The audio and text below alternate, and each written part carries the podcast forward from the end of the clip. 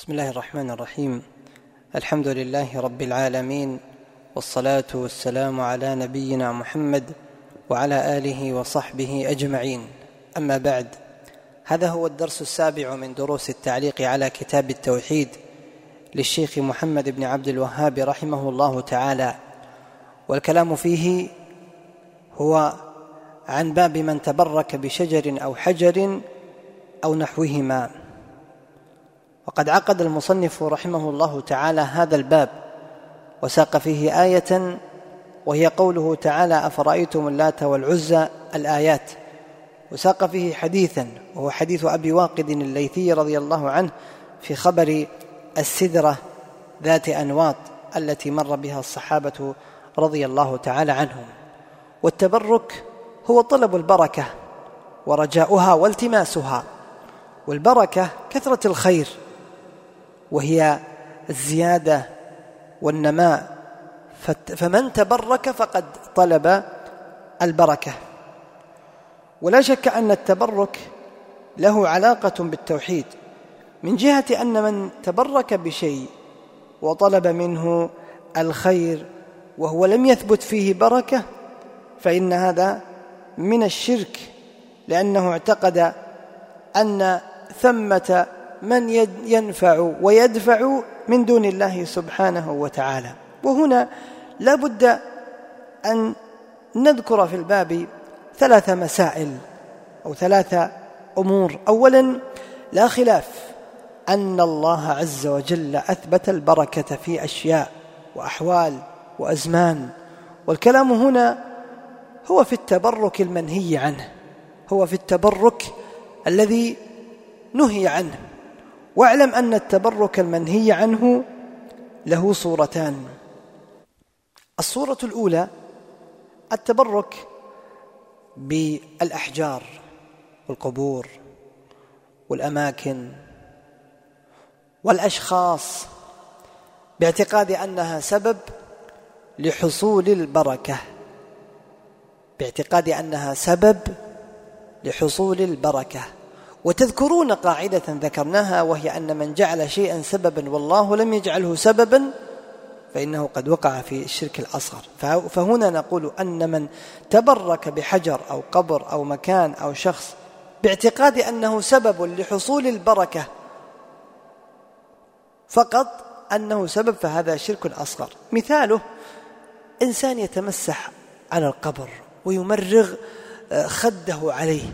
ليتحصل له البركة من من الله سبحانه وتعالى. ولم يدعو ولم يتوسل ولم يطف ولم يذبح فقط تبرك. فهذا شرك أصغر. أو جاء وتمسح بحجر. وهو لم يدعه وإنما اعتقد أن هذا الحجر أو أن هذه الصخرة وأن هذا المكان سيكون سببا للبركة من الله سبحانه وتعالى. ولم يفعل شيئا من العبادات غير هذا التبرك وهذا التمسح فإن هذا شرك أصغر. والدليل أن البركة من الله فليس لنا أن نطلبها من غيره. ولأن التبرك ذريعة إلى الشرك الأكبر فإن الناس يتمادى بهم الأمر حتى يقعوا في التعبد. فلذلك قلنا أنه ينهى عنه وأنه من الشرك الأصغر. وسبق القاعدة أن من جعل شيئا سببا والله لم يجعله سببا شرعيا ولا قدريا فقد وقع في الشرك. النوع الثاني أو الصورة الثانية التبرك بالأحجار ونحوها باعتقاد أنها تنفعه عند الله. باعتقاد أنها تنفعه عند الله. يعني يعتقد أن النفع منها أن النفع منها فإن هذا شرك أكبر إذا اعتقد أنها تنفعه عند الله سبحانه وتعالى فهذا شرك أكبر. الأمر الثاني الدليل على النهي عن التبرك الممنوع ما ذكره المصنف رحمه الله تعالى من النصوص وهي أولا آية النجم أفرأيتم اللات والعزى ومناة الثالثة الأخرى إلى آخر الآيات حينما ساق الله عز وجل هذه الآيات عن هؤلاء القوم الذين عظموا هذه القبور وتوجهوا إليها وأصل أمرهم أنهم توجهوا إلى هذه الأصنام لأنهم يعتقدون أنها تنفعهم وتضرهم فهم طلبوا منها النفع والدفع. وعلاقة هذا بالتبرك من جهة أن من تبرك بالقبور ففيه شبه بمن تبرك باللات فإنه رجل صالح دفن. ومن تبرك بالأشجار ففيه, ففيه شبه بمن تبرك بالعزى وهي شجرة. ومن تبرك بالأحجار ففيه شبه بمن تبرك بمنات لأنها حجر.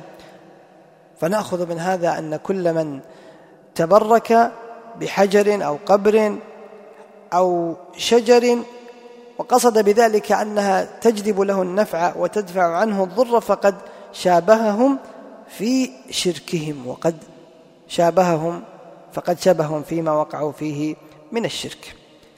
النص الثاني حديث أبي واقد في السدرة التي مر بها الصحابة رضي الله رضي الله تعالى عنهم وأرضاهم حينما كانوا في غزوة حنين فمروا بشجرة السدر يضع عندها المشركون أسلحتهم ويعلقونها بها وينوطون, وينوطون بها أسلحتهم.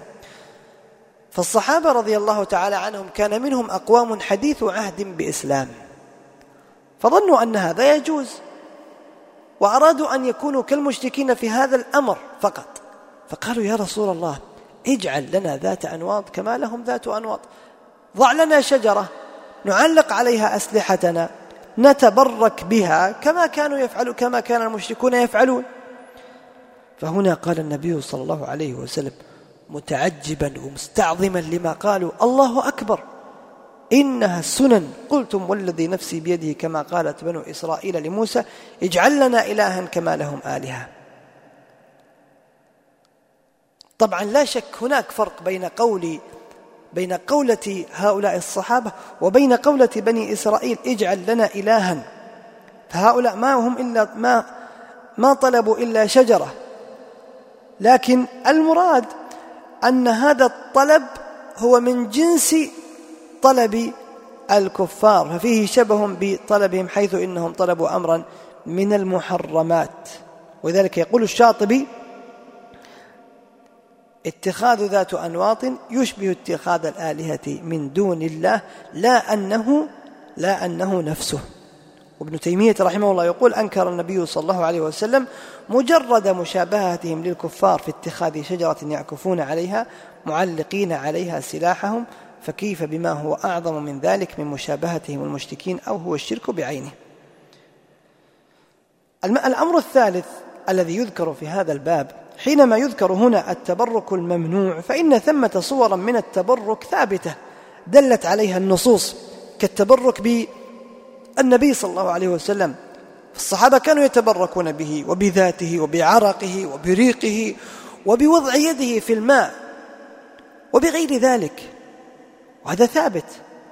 والتبرك ببعض الأماكن كالمساجد الثلاثة والتبرك ببعض الأطعمة كزمزم فإنه ماء مبارك وغير ذلك من الأشياء التي ثبتت فيها البركة. إذا علمت هذا فهنا آن لنا أن نقول أمرا مهما وهو أنه ليس لنا أن نطلب البركة من شخص أو أن نطلبها في زمان أو أن نطلبها في بقعة ومكان وهو لم يثبت له ذلك.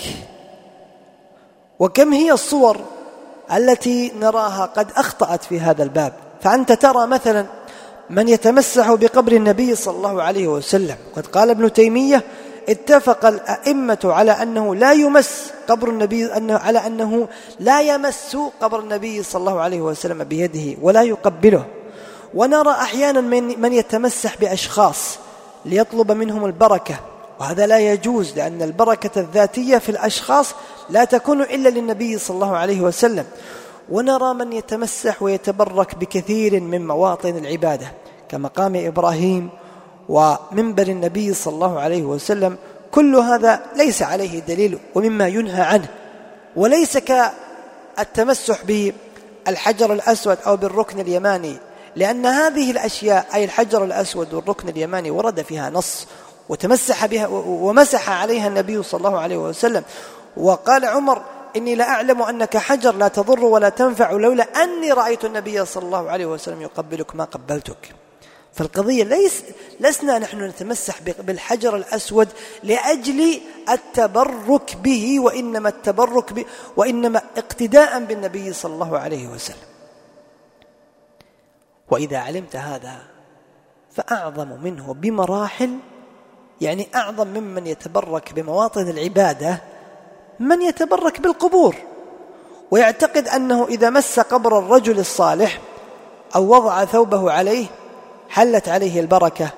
فهذا من الشرك وفيه التفصيل الذي ذكرناه في أول الدرس في كونه قد يكون شركا أصغر أو يكون شركا أكبر. خلاصة الأمر أنه ليس لأحد أن يتبرك بمكان أو بزمان أو ببقعة أو بشخص ولو وهو مما لم يثبت فيه البركة.